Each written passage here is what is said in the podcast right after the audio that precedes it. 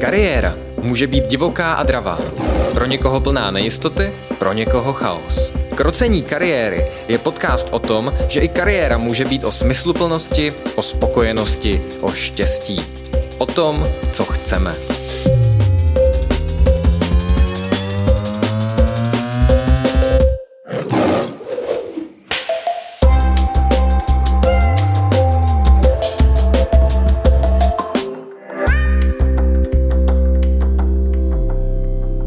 Jmenuji se Jaroslav Síkora a dnes se podíváme na poměrně aktuální trendy téma umělou inteligenci. Se mnou ve studiu vítám doktora Michala Černého z KISKu na Filozofické fakultě Masarykovy univerzity. Dobrý den. Dobrý den. A se mnou je tady jako spolumoderátor dneska Matěj. Ahoj Matěj. Ahoj. Dnešní díl pravděpodobně rozdělíme na takové dvě části. První část se podívá na umělou inteligenci obecně na trhu práce, jaké pozice můžou být ohrožené, jak vlastně umělá inteligence v současné době vypadá. A ta druhá část, která pravděpodobně vyjde teda jako separátní díl, se zaměří na umělou inteligenci ve školství, na používání studenty, na nějaká úskalí, ale i benefity. Tak jdeme na to. První otázka, kterou tady máme, je, jak vlastně my teď používáme, my tři, eh, třeba chat GPT nebo umělou inteligenci? Jak to máte vy, Michale? Děkuji moc za otázku. Pro mě je to vlastně jako předmětem mé výzkumné a pedagogické činnosti. Takže já vlastně jako systémy s umělou inteligencí vlastně používám pořád. A vlastně, kdybych měl říct takové jako ukázky toho, k čemu používám chat GPT, tak pro mě je to jako třeba docela hezký brainstorming k přípravě přednášky říkám, dneska bych chtěl mluvit o tomhle o tomhle, zkus mi nahodit nějaká témata, která by se tam hodila. A samozřejmě z těch deseti témat, která mi řekne, tak je pět mimo, ale tři mi přijdou natolik zajímavá, že si třeba vezmu a tvoří 60% nadpisů ve, ve slidech, se kterými pracuji. To znamená vlastně třeba jako generátor nápadů, pokud dokážete dost dobře pojmenovat to téma, kterému se chcete věnovat a pokud ty věci člověk rozumí, tak eh, jako generátor nápadů je to skvělé.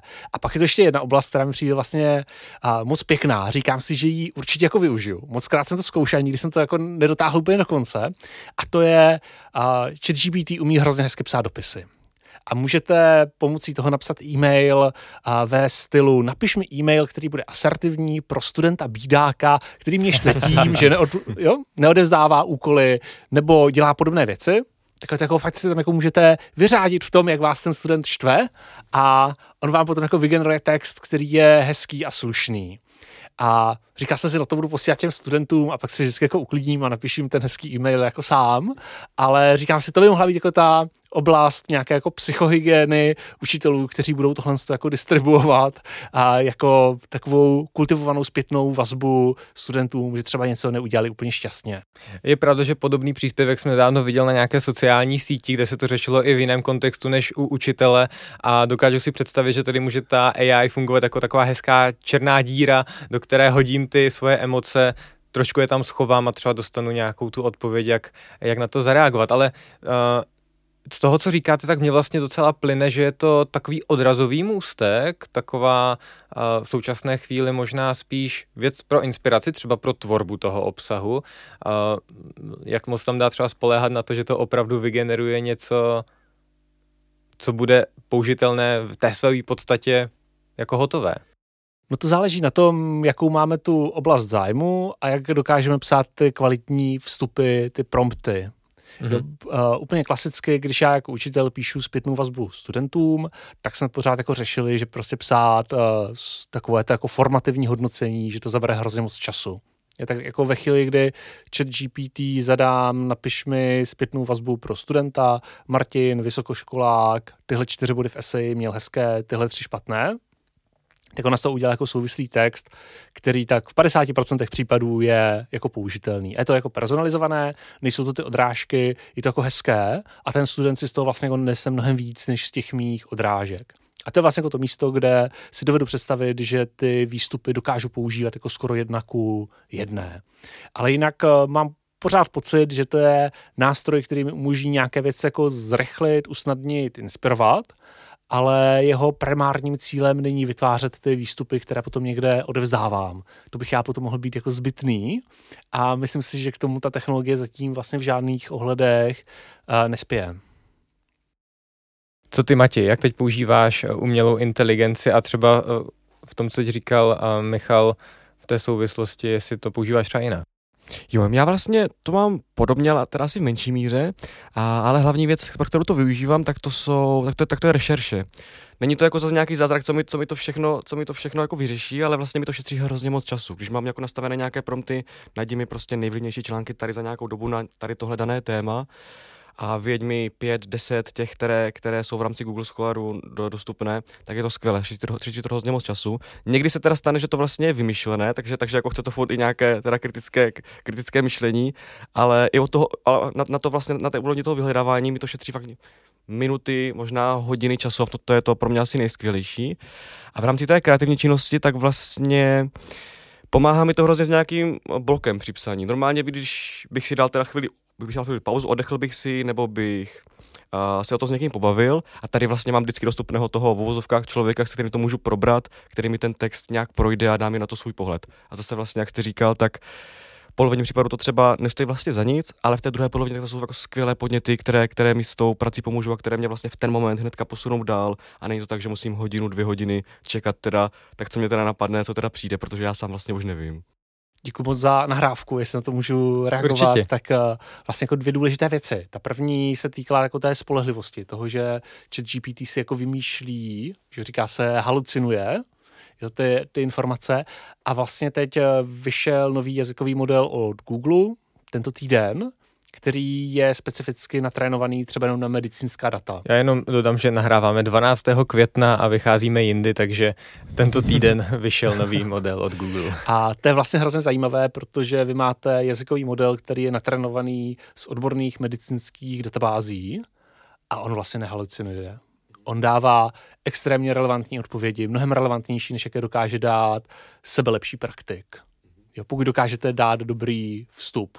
A zase, že Google pracuje s tím, že možná víc budu chodit za lékařem, který se naučí dělat jako ty dobré vstupy a bude ten gatekeeper, ale vlastně dokážeme dělat jako i modely, které jsou jako natrénované nad nějakými specifickými daty a potom oni si vlastně jako mnohem méně, mnohem méně vymýšlejí. A to je vlastně hrozně zajímavá věc. Jako veliký, veliký posun, kdy my jsme měli jako pocit, že tohle je jako nějaký strukturální problém, a po dvou měsících to žádný problém není. Po dvou měsících to jako vypadá, že to jako familiárně zvládáme a hezky to funguje. A to si myslím, že to jsou vlastně jako zajímavé, zajímavé aspekty. A pak je to ten uh, rozměr té, té kreativity a to mi přijde vlastně tak jako skvělé. Jo? Dokázat si jako pomoci tím nástrojem v tom, abych já sám dokázal být uh, tvořivý. Jo? Možná o tom ještě jako budeme mluvit, ale třeba když chci psát nějakou esej a chci pro něco jako argumentovat, tak já dělám často to, že mu řeknu, hele, myslím si, že by se měl, nevím co, zakázat vjezd aut do širšího centra města, protože to jenom zavazí a smrdí a zkus mi navrhnout nějaké protiargumenty.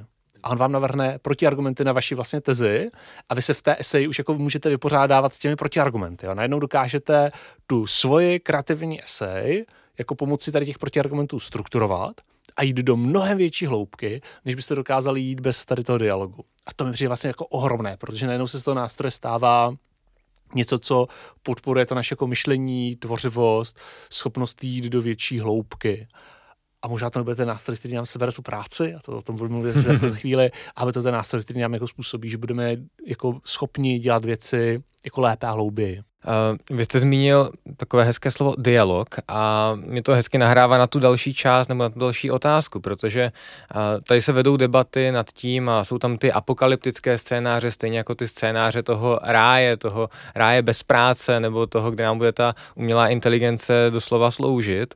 Uh, jak na tom vlastně v současné době ta umělá inteligence je? Protože když už slyším slovo dialog, tak si říkám, už je to nějaký partner do toho dialogu, potom slyším, že je to něco, co mi dá spíš takové brainstormové nápady, nějaké takové odrazové můstky, něco, co mi pomůže do hloubky, ale tu hloubku tam musím dát já. Tak jak na tom vlastně teda umělá inteligence teď je?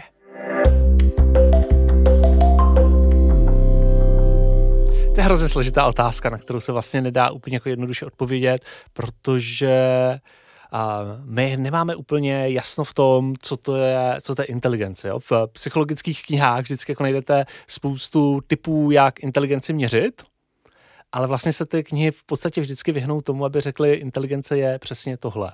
Jo, já si vzpomínám, že jsem studoval na fakultě informatiky, tak se říkalo, že každý doktorant z počítačových sítí si zkusí navrhnout svůj vlastní TCP protokol, protože má pocit, že to bude ten nejlepší.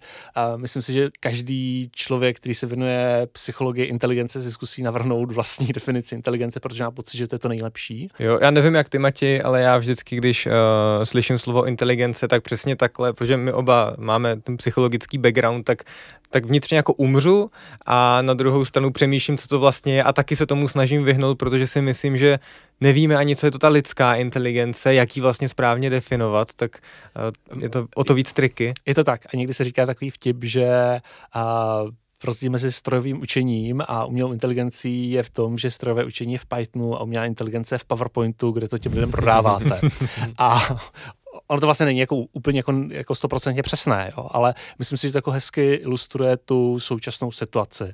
Ta umělá inteligence je prostě jako nálepka na to, jak řešíme jako cokoliv, a vlastně i když jsme na ní byli dřív zvyklí a byla součástí technických řešení různého typu, tak mám pocit, že třeba v posledních eh, týdnech a měsících se z ní stal takový jako snadno dostupný pro všechny komentovatelný strašák, kterému vlastně jako všichni rozumí, všichni se k němu chtějí jako vyjádřit. A zároveň prostě, když ty texty člověk čte, tak si říká, no tak a to je vlastně takové jako dost pochybné vyjadřování. Máte tady, nevím, Harariho, který a v té své seji a říká, no podívejte se, to je ta věc, která tady jako zničí lidstvo, to nás, to nás ovládne, horší než atomové bomby.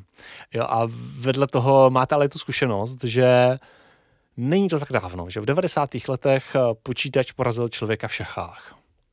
A šachy měly tu pověst jako toho, té hry, ve které se demonstruje inteligence ještě v 90. letech existovala jako ve v společenském diskurzu a jako velmi silná korelace mezi inteligencí a hraním šachů. Když dokážu hrát dobře šachy, jsem inteligentní, jo, je to prostě ta jako demonstrativní věc. Bývalý pan prezident s tím jako pořád operoval vlastně ještě před minulý rok. A přitom je to vlastně jenom věc, která je vyloženě schematická, jak se ukázalo, že tam existuje nějaký omezený počet těch kombinací, na který vždycky nějaká akce, reakce. Je to tak. A vlastně se ukázalo, že počítač porazí člověka v šachách, že žádný hmm. člověk už nedokáže porazit počítač, pokud hra, ten počítač hraje aspoň trochu dobře, tak to nejlepší skóre, které dosáhnete ve více zápasech, je jako remíza a to máte jako velké štěstí mm-hmm. a, a ten systém hraje na úroveň jako easy. A a vlastně se jako nestalo, že by tady jako došlo k nějakému rozpadu společnosti. Jo? Ale to, co se stalo, je, že jsme dokázali tu techniku používat jako lépe. A myslím si, že teď jsme jako v něčem jako v podobné situaci, protože jsme měli pocit, že to, co definuje člověka, tak už není hraní šachů, ale je to používání jazyka a najednou ono, když to začalo mluvit, tak to najednou zase jako to je, to je ta inteligence, ale myslím si, že to je možná skutečně jako ta rovina toho nezvyku, kterou za pár měsíců přejdeme a možná zjistíme, že to je jako nástroj s nějakými velkými specifiky, jako s velkou autonomií. A je to něco, do čeho není moc vidět. To je jako velká nevýhoda neuronových sítí. Vy moc nevíte, co se děje vevnitř, ale bude to jako nástroj mezi nástroji. Já nemyslím si, že ta představa toho, že všichni zemřeme a ovládne nás umělá inteligence, je tady na stole. Uh, Ono se často hovoří vlastně o té umělé inteligenci jako, nebo o těch modelech jako o jazykových modelech.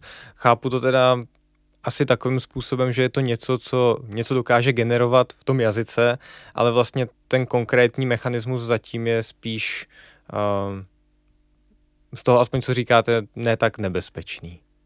Kdybychom tak hodně zjednodušili, tak vlastně většina těch řešení, která používáme dneska, tak eh, fungují takže jsou jako umělé neuronové sítě. Vlastně tak, jak máme přirozenou neuronovou síť eh, v našem mozku, tak ty umělé neuronové sítě jsou vlastně jako algoritmickou abstrakcí téhož. To znamená, mám nějakou neuronovou síť, a té dávám nějaké vstupy a ona se učí dělat nějaké výstupy.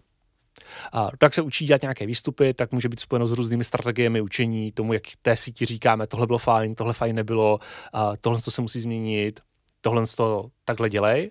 A vlastně, když mluvím o těch jako jazykových modelech, tak máme na mysli jako část systémů s umělou inteligencí nebo s strojovým učením, které vlastně trénujeme na textových korpusech. To znamená, chat GPT je primárně uh, konstruovaný tak, že dostal velký soubor různých textových korpusů a na těch on se jako naučil ten dialog.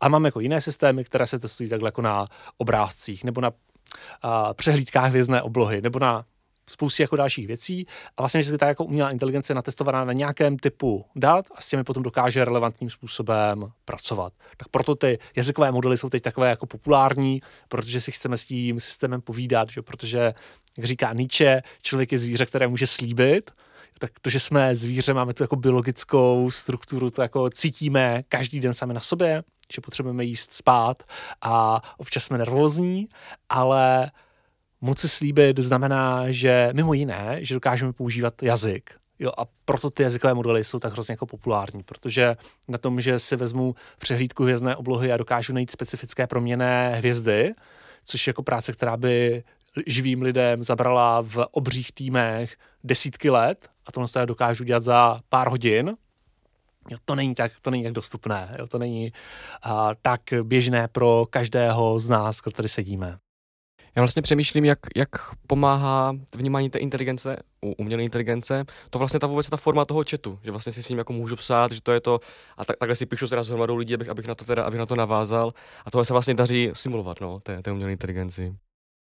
Jako první náznak něčeho jako umělé inteligence, tak jako bychom to hledali, takže to bude jako složitá literární otázka, ale asi bychom našli v roce 1966, co objevila Eliza, což byl jako technicky udělaný psychoterapeut, a který vlastně fungoval jenom tak, že vy jste mu něco psali, anglicky a proč angličtina na tohle jako pěkný jazyk, tak on dělal to, že vlastně jako přeskládal tu vaši oznamovací větu do otázky. A vy jste jako měli pocit, že jo, tak jak to jako všichni známe, že metodou čistého jazyka, on tam vlastně jako nedává žádné zaplevelení, prostě jako v tomhle jako skvělá věc, vlastně s vámi vede jako terapeutický rozhovor. A vlastně ta věc byla hrozně uvěřitelná, protože, protože měla ten charakter toho, toho rozhovoru. A myslím si, že ten chat GPT je vlastně jako hezký v tom, nebo byl jako průlomový v tom, že má ten rozměr toho, toho chatu. Že vy vlastně jako úplně jednoduše nevidíte, kdo je na té druhé straně. Když se koukáte na, nebo koukáme na to, jak eh, že Turing, eh, když si přemýšlel nad tím, jak rozlišit uh, inteligenci a obyčejný algoritmus, tak říkal, no to, co bude ten, to rozhodující, to bude jako test, ve kterém vy si budete jako textově povídat s nějakým systémem a když nedokážete zjistit, že to je umělý systém, tak to má tu inteligenci. Jo? Zase si všimneme té fixace na ten jazyk a na ten rozhovor. Jo? Je to jako věc, na kterou my jsme hrozně zvyklí, a která vytváří takový jako velmi silný psychologický přerod. Jo. Google používal umělou inteligenci dlouho ke, ke spoustě věcí, ale vlastně byla schovaná tak nějak někde jako vzadu a nepřišlo nám to vůbec tak jako silné, aktuální, důležité. Eh, možná mi tahle odpověď teď trošku nahrála na tu navazující otázku. Máme se tu bavit trošku o trhu práce a umělé inteligenci na trhu práce. A vlastně ono většinou, když přijde taková nová technologie, nebo ani ne nová, ale třeba v posledních letech to bylo programování. Učíte se všichni programovat, když se nenaučíte programovat, propásnete nějakou příležitost a budete ztraceni na věky. Teď se objevují takové ty diskurzy eh, nebo eh, slova o tom, že kdo teď nezačne, nenasedne na ten trend umělé inteligence, tak za pár let bude zazenit nebo spíš u konce a nemá šanci se uplatnit. Jaký na to máte názor? Máme se teď všichni učit promptovat umělou inteligenci, anebo je to něco, co vlastně v pohodě počká a, a je to jenom nějaký současný hype, který už je tady sice jako dlouho, protože já tam slyším to, že ta umělá inteligence už tady s námi nějakou dobu je, akorát o ní ta laická, široká veřejnost neměla takové tušení.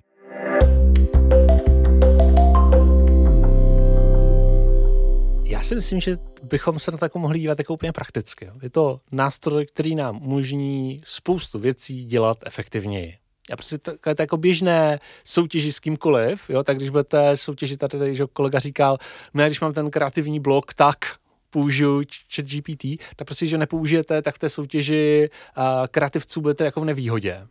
Uh, jo, dneska se koukáme na to, jak uh, pracují překladatelé, tak typicky uděláte to, že si vezmete ten zdrový text, hodíte ho do DeepLK, on vám ho přeloží a vy potom jako děláte drobnou korekturu.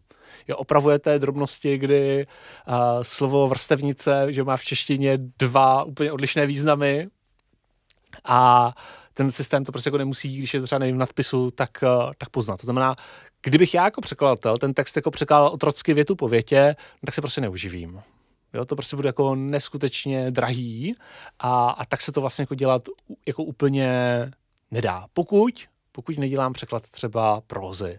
Jo, protože Harryho Pottera prostě dýpelkem nepřeložíte. Mm. A myslím si, že to, co ta technologie jako přináší, je možná si jako uvědomění toho, co jsou ty věci, které dokážu pomocí tohoto nástroje dělat rychleji, efektivněji a kde si vlastně rozvážu ruce pro to, abych nějaké jiné věci dokázal dělat jako pečlivěji, hlouběji, jako náročněji. Říkám studentům, koukněte se vždycky na diplomové práce svých vyučujících. To je hrozné. Protože to, co oni odevzdali před deseti lety jako diplomovou práci, dostali na to Ačko nebo Bčko, vy byste dneska nemohli odevzdat jako seminární práci. Skoro nikdy. Ta práce se zdroji je bídná, argumentace trapná.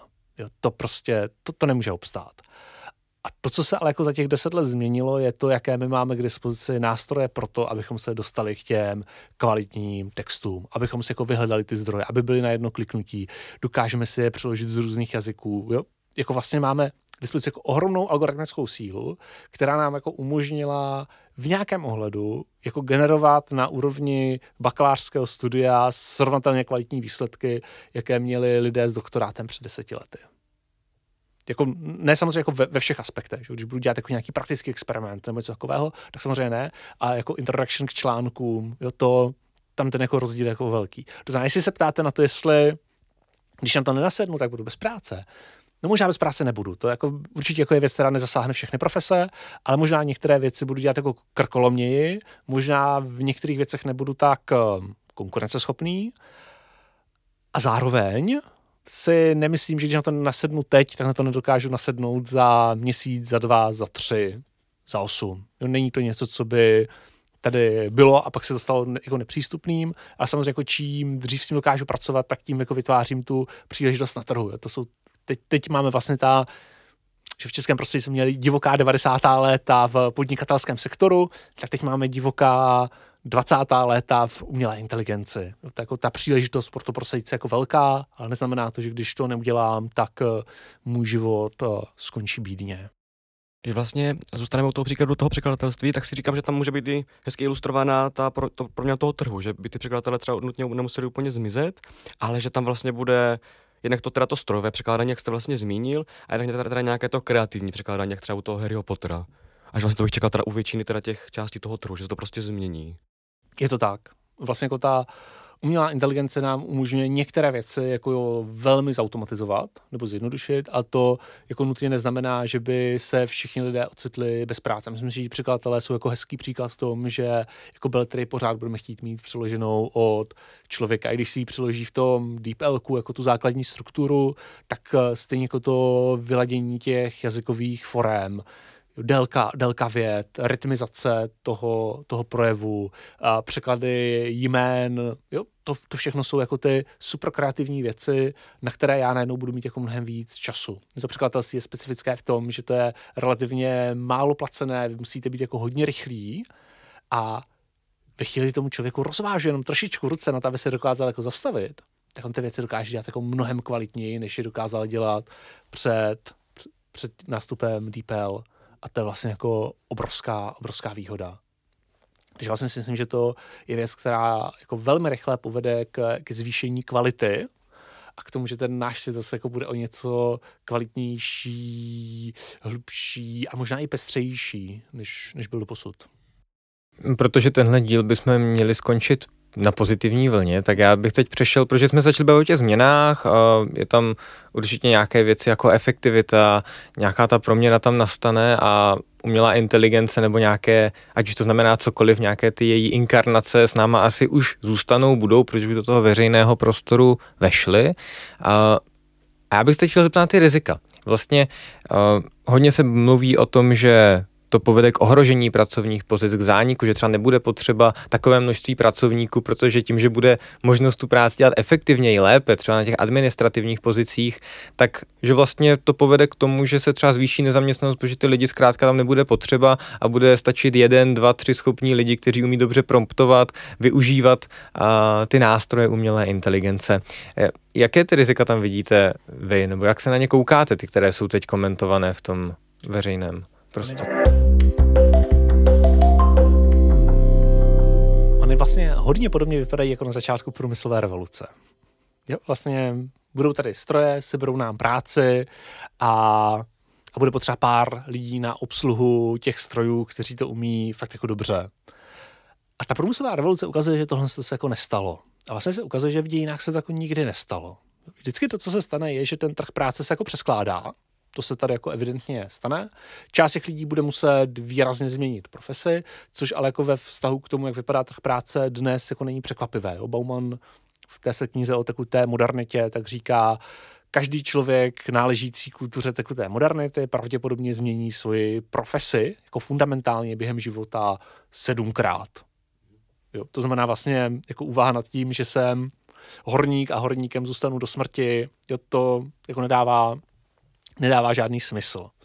A myslím si, že ta umělá inteligence tyhle změny jako výrazně jako urychlí, možná urychlí to jako přeskádávání těch pracovních pozic, způsobí vznik úplně nových pracovních pozic a jako vytvoří se, který bude v nějakém ohledu jiný než ten svět, který my teďka, teďka známe.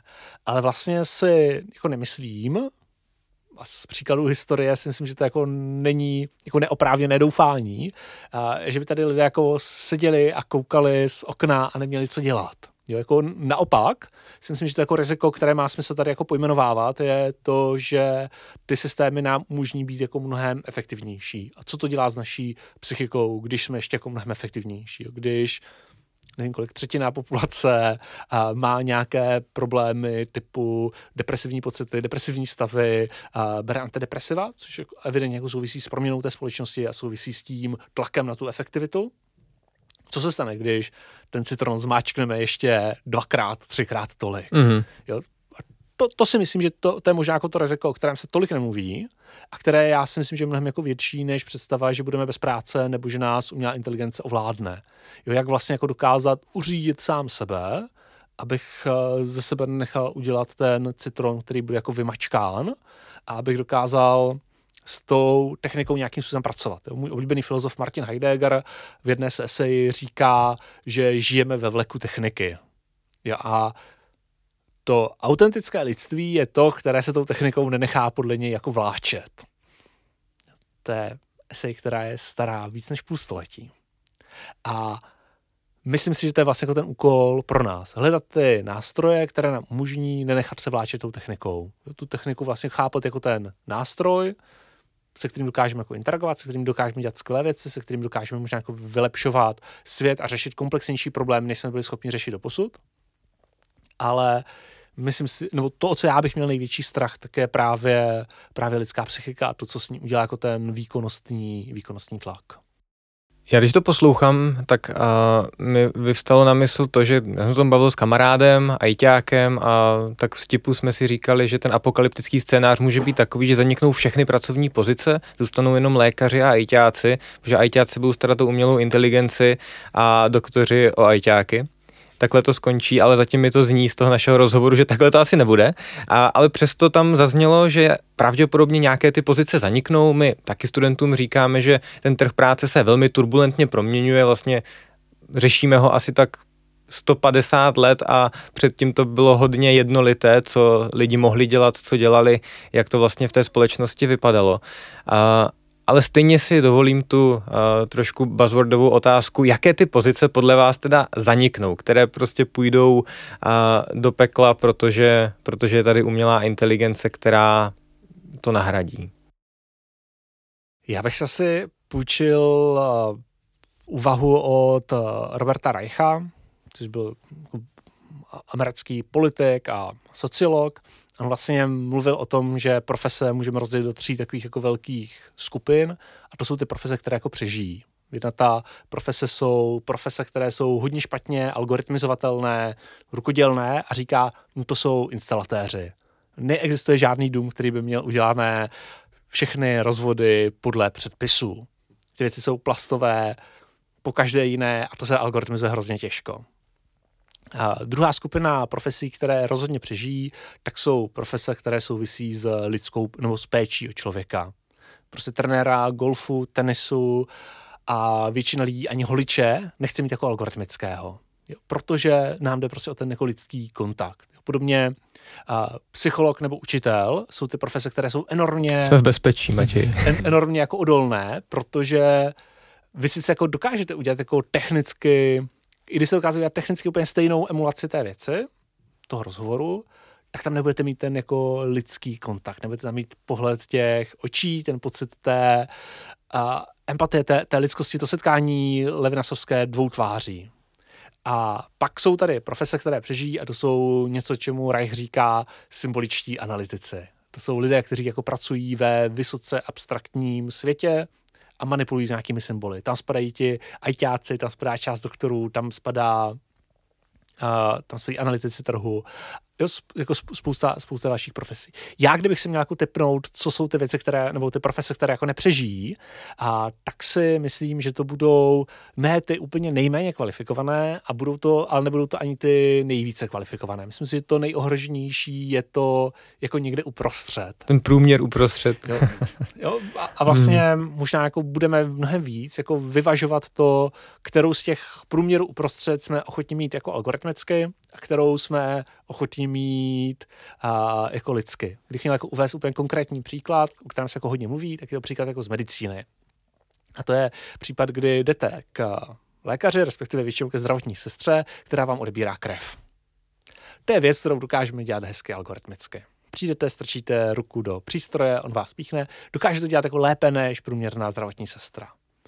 Ale lidé to nechtějí lidé chtějí přijít k té sestře a říct, podívejte se, mi se dělá špatně, když mě jo, pícháte a ona prostě řekne tu větu, kterou řekne za ten den 30krát, 40krát a, a odebere vám tu krev a vy máte pocit, že jste se potkali s tím, s tím člověkem. Jo? To je pozice, která by byla do značné míry jako algoritmizovatelná, ale, ale sociálně je to jako obtížně, obtížně uchopitelné. Prostě my chceme mít tu, ten pocit toho, že někdo sdílí to, že nám se dělá špatně z naší vlastní krve a je to pro nás jako důležité. Jo, vlastně, myslím si, že ty jako nejohroženější profese jsou věci jako juniorní programátor. Jako spoustu věcí dokážeme dělat strojově. A překladatel banálních textů. A mluví se často o podnikových právnících. Jo, to jsou prostě věci, které dokážeme jako relativně jednoduše algoritmizovat. Jo. Ale neznamená to, že bychom nepotřebovali žádné právníky.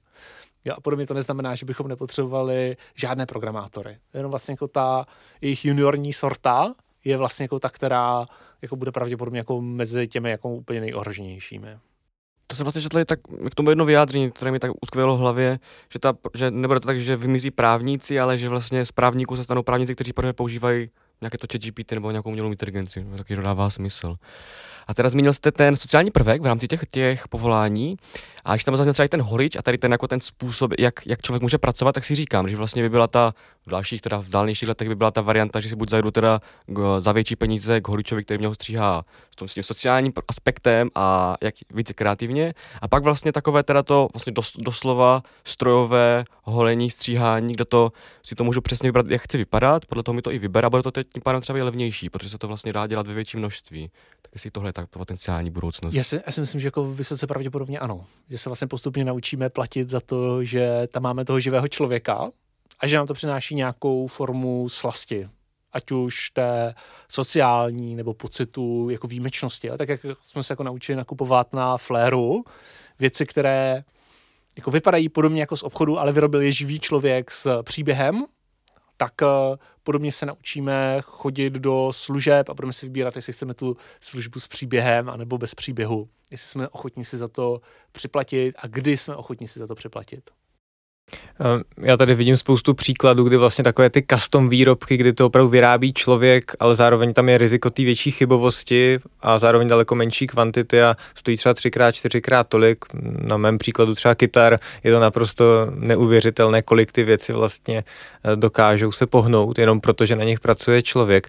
Ale vlastně zároveň přemýšlím trošku eh, v návaznosti na to, že člověk je ochoten si připlatit víc, nebo je mu bližší ten lidský kontakt, že vlastně v minulosti jsme tu třeba měli počátek automobilismu, mm, před tím automobilem chodil člověk s, vaje, s vlaječkou, aby náhodou to vozidlo neohrozilo nějakou sociální, uh, nějaké sociální normy nebo cokoliv takového, tak vlastně jestli si ten člověk není schopen zvyknout na to, že mu tu krev odebírá uh, ten stroj, nebo dneska známe všichni takové ty testy z krve, kdy se jenom píchne a zjistí se, jestli je tam nějaký třeba zánět v těle a je to vlastně docela standardní a lidi se toho po nějaké době už tolik nebojí, tak jestli tam vlastně není i tenhle vývoj, že vlastně tyhle pozice potom budou nahrazeny právě proto, že si lidi zkrátka zvyknou. Já si myslím, že když se otevřeme povinnou četbu od Boženy Němcové babičku, tak tam je to úplně jako názorné. Jo, prostě jako babička je a nechci být jako příliš kritický, je to něčím jako Bčková literatura, ale je vlastně na ní jako hezky vidět jako ten dobový sentiment, jo, tak ta babička je vlastně jako konzervativní a nemá ráda ta křesla z péry a podobně a vlastně za další generaci už to nikomu jako divné, divné nepřijde a sama Němcová taková křesla doma mít bude. A myslím si, že ta společnost se, se v tomhle jako mění, že nemůžeme říct, že ty věci budou vždycky takhle a budou pevné. Jo?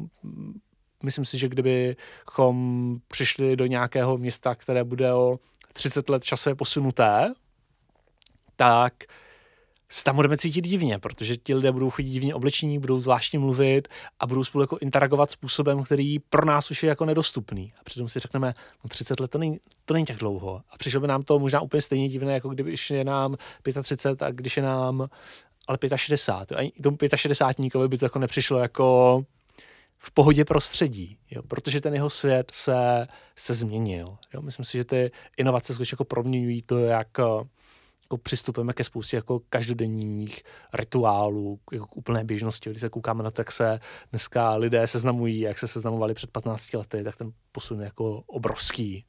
A vlastně před 15 lety měli třeba internetové seznamky, pověst takového jako divného místa. Dneska je to jako úplně jako standardní věc, o které se běžně jako společensky mluví a velká část vztahů vzniká tam. Jo, tohle to jsou jako posuny, které jsou jako úplně přirozené, špatně se jako predikují, No, jako jak dokážeme něčím jako hezky predikovat nějaký jako technologický vývoj, tak tu sociální interakci s těmi technologiemi predikovat jako neumíme. Jo, když se koukáme na libovolné sci-fi, tak uh, starší sci-fi, tak je to hrozně legrační. Ti lidé mají jako moderní technologie, ale chovají se úplně zvláštně ze staře. Je to prostě, jo, nechávají se po, posílat přes půl vesmíru papírové noviny, jo, které jim vylezou na individualizované tiskárně. A vy si říkáte jako, proč? A, a to je jako proto, že vlastně jako ty sociální změny se predikují vůbec jako nejhůř a jsou zároveň ale jako nejdůležitějším katalyzátorem potom jako do dalšího technologického vývoje. Takže když se ptáte, jestli si na to nezvykneme, zvykneme si na to. Otázka je jako na co z toho, jak rychle a s jakými alternativami. Jestli je to tak, že se dáme do toho křesla s tou injekční stříkačkou, nebo jestli tam chodí uh, robotická sestra, uh, nebo jestli to uděláme nějak úplně jinak, tak to já nevím.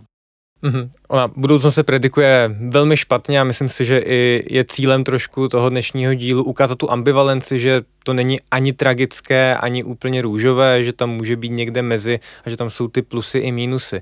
A mě tady v tomhle napadá, protože jste zmiňoval to psychické zdraví, zmiňoval jste tu efektivitu, produktivitu práce, tak jestli tam není vlastně to riziko, a myslím, že to i v dnešní době vidíme, že vlastně máme, uh, praco- můžeme pracovat daleko rychleji, jsme schopnější ty věci zvládnout rychleji, protože máme všechny ty technologie, ale zároveň buď to se to psychické zdraví ukazuje jako něco, co se buď zhoršuje, anebo jenom vidíme, že se to zhoršuje, nebo že je to na nějaké úrovni. To asi těžko, těžko posoudíme, ale říkám si, jestli vlastně to, že tam je ta vidina kapitalistická toho zvýšeného, té zvýšené produktivity a všeho, tak jestli vlastně to nepovede k tomu ždímání toho citronu ještě víc, spíš než aby jsme tam našli ten čas uh, třeba pro sebe díky tomu, že to bude efektivnější.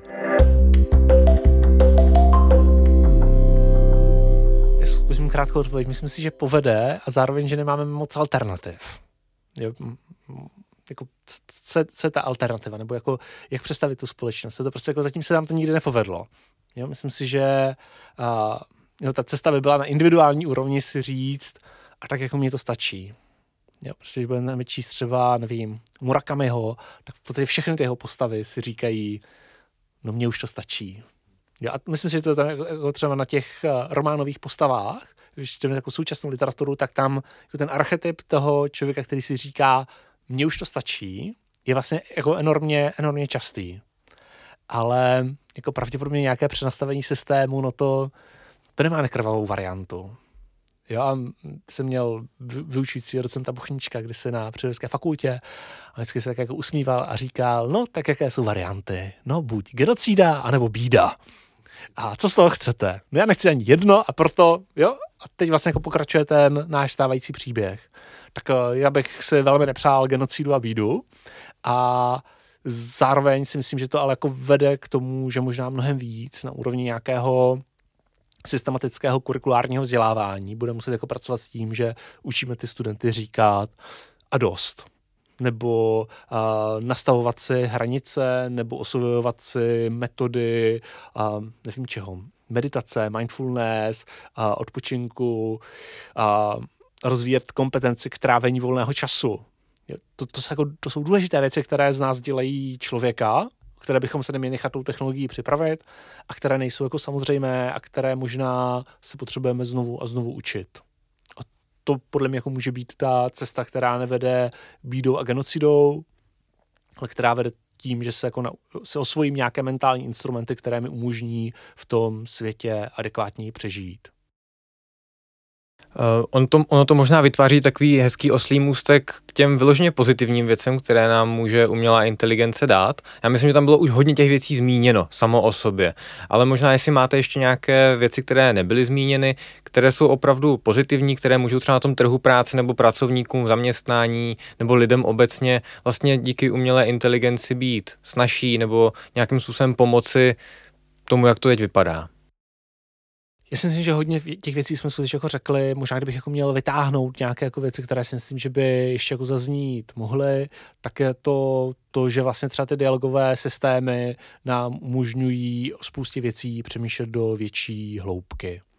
A myslím si, že my jsme zvyklí už posledních dva půl tisíce let hodně uvažovat o něčem, čemu se říká jako entitní způsob uvažování. Jo, očekáváme, že vy mi položíte otázku a já vám dám odpověď.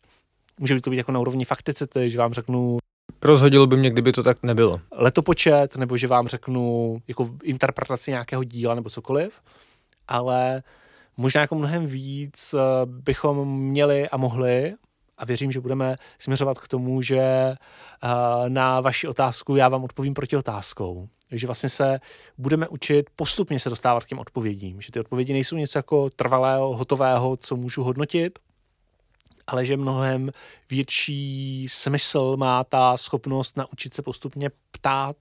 My jsme teď onehdy na nějaké diskuzi řešili, jestli bychom chtěli číst román, který napsala chat GPT a co by to jako pro nás znamenalo. A já jsem říkal, no mě by se jako líbilo, kdybych takový román si jako mohl přečíst a zároveň kdybych ale jako viděl, jak postupně ten člověk jako precizoval ty prompty. Jo, že to není jako věc, napiš mi román a ona napíše román. Jo, to je jako systematické upravování toho dotazu, rozšiřování, zpřesňování, dokud to nevypadá tak, jak to má vypadat. A myslím si, že tady ten jako důraz na tu procesualitu, na vyprávění příběhů, na to, že nemusím vědět, ale potřebuji mít tu schopnost jako doptávat, jít jako do mnohem větší hloubky a detailu, tak to si myslím, že to může být jako ta nejzajímavější pozitivní změna, kterou to, kterou to přinese. Protože ty entity, ta faktografická sdělení, ty rešerše, to nám ty systémy jako udělají jako rychle. Ale my jsme ti vypravěči těch příběhů těch svých životních příběhů, těch svých sociálních interakcí, ti, kteří se dokážou těch systémů ptát na ty věci skutečně jako do hloubky. Že říká se, poslední, poslední půlvěta. Říká se, že dřív bylo jako běžné, že děláme výzkum, si položit výzkumnou otázku, nazbírat data a pak je zpracovat. Dneska u velké části oblastí lidského poznání ta data máme. Máme mnohem víc dat, než dokážeme zpracovat, ale je důležité umět si položit tu správnou otázku. A to je to, co za nás ten systém neudělá.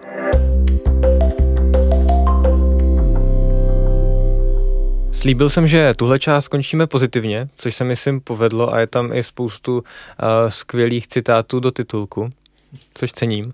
A Zároveň, a zároveň si říkám, že jsme sice neúplně schopni jako lidský druh predikovat budoucnost společnosti nebo nás samých, na druhou stranu my jsme predikovali na začátku dobře, že tahle část bude určitě dost dlouhá na to, aby jsme mohli natočit druhou část a rozdělit to do dvou dílů, tak já bych nakonec téhle části jenom vás vyzval možná pro nějakou ústřední myšlenku, kterou by si vlastně měli posluchači, kteří nás poslouchají právě proto, aby třeba zjistili, jak ten trh práce bude nebo nebude ohrožený, na co se třeba mají připravit, tak jestli tam za vás je nějaká ústřední myšlenka, kterou by si měli z, to, z této části tohoto dílu uh, odnést.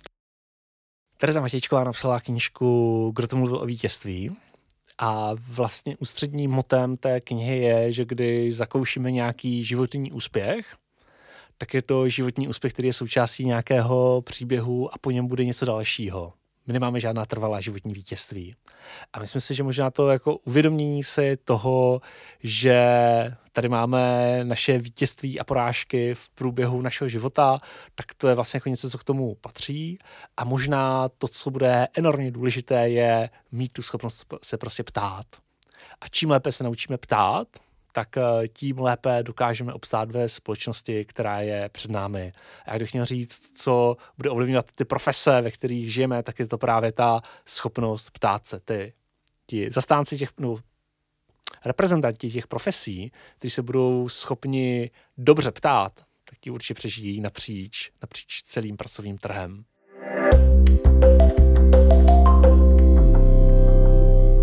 Díky, že posloucháte. Tohle je konec první části uh, dílu o umělé inteligenci na trhu práce a druhá část bude o tom, jak využívat nebo na co se těšit ve školství a u studentstva v oblasti umělé inteligence. Děkuji moc.